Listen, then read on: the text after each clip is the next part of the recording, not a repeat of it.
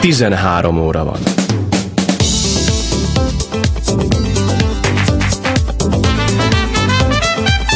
X generáció. Nádas Györgyel. Szeretettel köszöntöm a kedves hallgatókat november 9-én ezen a gyönyörű, késő, késő őszi pillanatokat idéző napon. Hölgyeim és uraim, már is következnek a legfrissebb információk hírszerkesztőnktől, Hornyák Istvántól.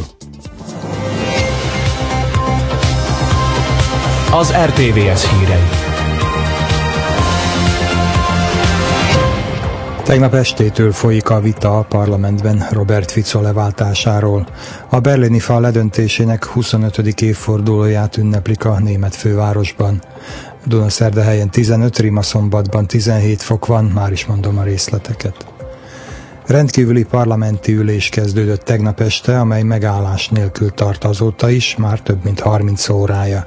Az ellenzék Robert Fico miniszterelnök leváltását szeretné elérni. A bizalmatlansági indítvány vitája egész éjjel tartott, az ülés első hat órájában azonban csak kormánypárti képviselők, illetve kormánytagok kaptak szót. Robert Fico politikai színjátéknak is indokolatlannak nevezte a leváltására irányuló igyekezetet, az ellenzéket pedig azzal vádolta, hogy így akarja magára felhívni a figyelmet az önkormányzati választások előtt. Az ellenzéki felszólalók bírálták a smert, mivel állításuk szerint hatalmas méreteket öltött a korrupció, a közpénzekkel és a közhivatalokkal való visszaélés.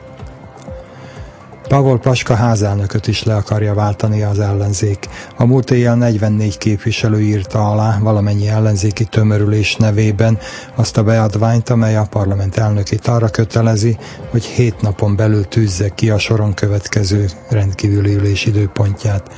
Pavol Paska leváltásának fő okaként az ellenzéki pártok a gyógyászati termékeket forgalmazó cégekhez való kötődését nevezik, különösképpen, hogy ezek a cégek feltűnően sok állami megrendeléshez jutnak a Fico kormány idején.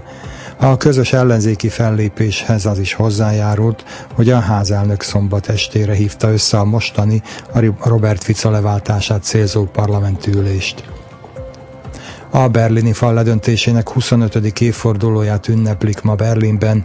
A hivatalos megemlékezés délelőtt kezdődött Angela Merkel részvételével.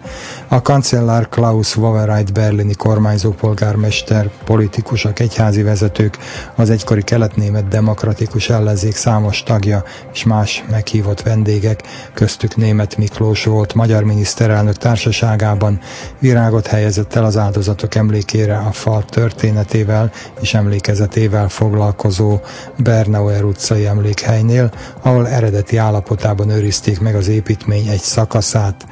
Az egész napos ünnepség csúcspontja este lesz, amikor felengedik a magasba a fal nyomvonalán elhelyezett 6888 fehéren világító léggömböt. Heves tüzérségi harcok törtek ki Mára Donetskben, a kelet-ukrajnai orosz barát szakadárok székhelyén.